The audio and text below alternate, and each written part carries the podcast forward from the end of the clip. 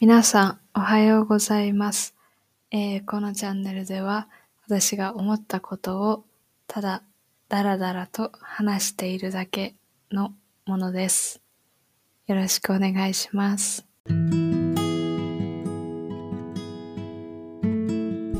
今回はエピソード1で話したときめきについてもう少し自分なり自分で最近思ったこと考えたことを話していきたいなと思います。がそもそもそういう楽しいとか幸せときめきっていう感情は自分で決めるものだって思ったんですけどなんだろうそういう価値観その楽しいの基準とかは自分の中にあるものだからえっ、とそれをなんか自分が例えば楽しくないとか退屈な日々を送ってしまうことを人のせいにしたりとか感情のあ環境のせいにしたりとかするのはなんか違う気がして逆に言えばそういうポジティブな感情っていうのは自分で作っていけるものだと思うし自分の中から湧き上がっていくものなのかなって思っています。もちろんその人と関わったりとか外部からの影響でそういうときめきを感じることはもちろんある。っていうかむしろそっちの方が多いのかもしれないけどなんかそれが楽しいかどうかを決めるのは自分だということを最近すごく感じます。私はすごく一人の時間は大事だし大切にしてるからなんか何も予定ない日とかもワクワクするんだけどそれは自分でなんかどんな環境でも自分で楽しみを見つけてそれを行動に移すのが得意だから例えばうーんこの間はずっと読んでみたいって思ってた漫画を今日は一気読みするって決めて、まあ、一気読みっていうか今日は読むって決めてひたすら読んでたりとかあとは何か作ったりとかするのが好きだからえっ、と編み物であのトップスを作ってみたりとかうん。もっと小さいことでも例えば今日はいつもと違うメイクをしてみるとか行ったことない道を散歩してみるとか本当にどんなことでもいいんだけど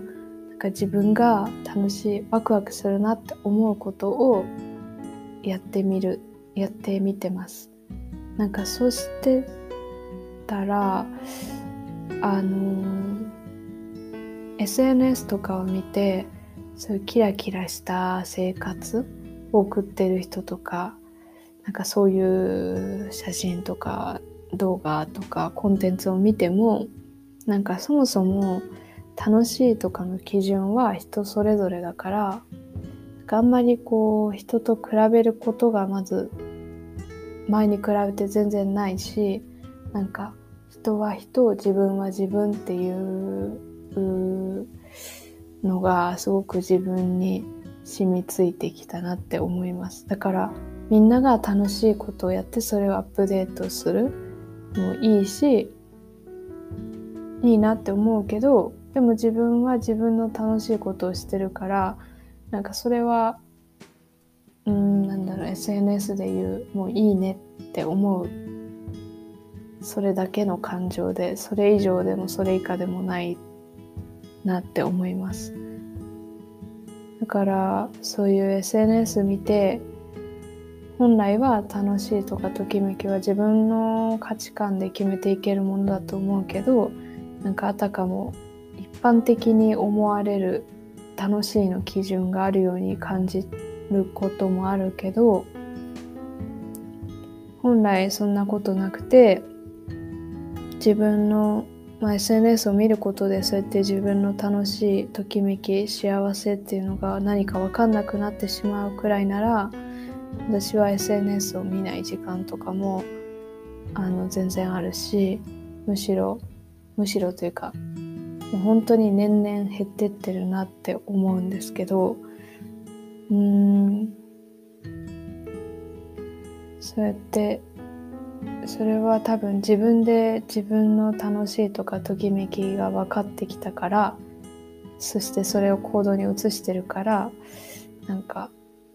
あんまり SNS を必要としなくなったのかなって思います。だからこれからもそうやって楽しいとかときめきは自分の外にあるものじゃなくて自分で決めていけるものだからもっと自由に自分でときめき幸せ楽しいを見つけていきたいなって思うしポジティブな感情は自分の中で作っていけるものだって私はこう分かっているだけでもすごく楽になったからこれからも小さいことでも何でもいいから楽しみを見つけて生きていこうと思います。っていう感じで、えー、今回のエピソードは終わりです。ご清聴ありがとうございました。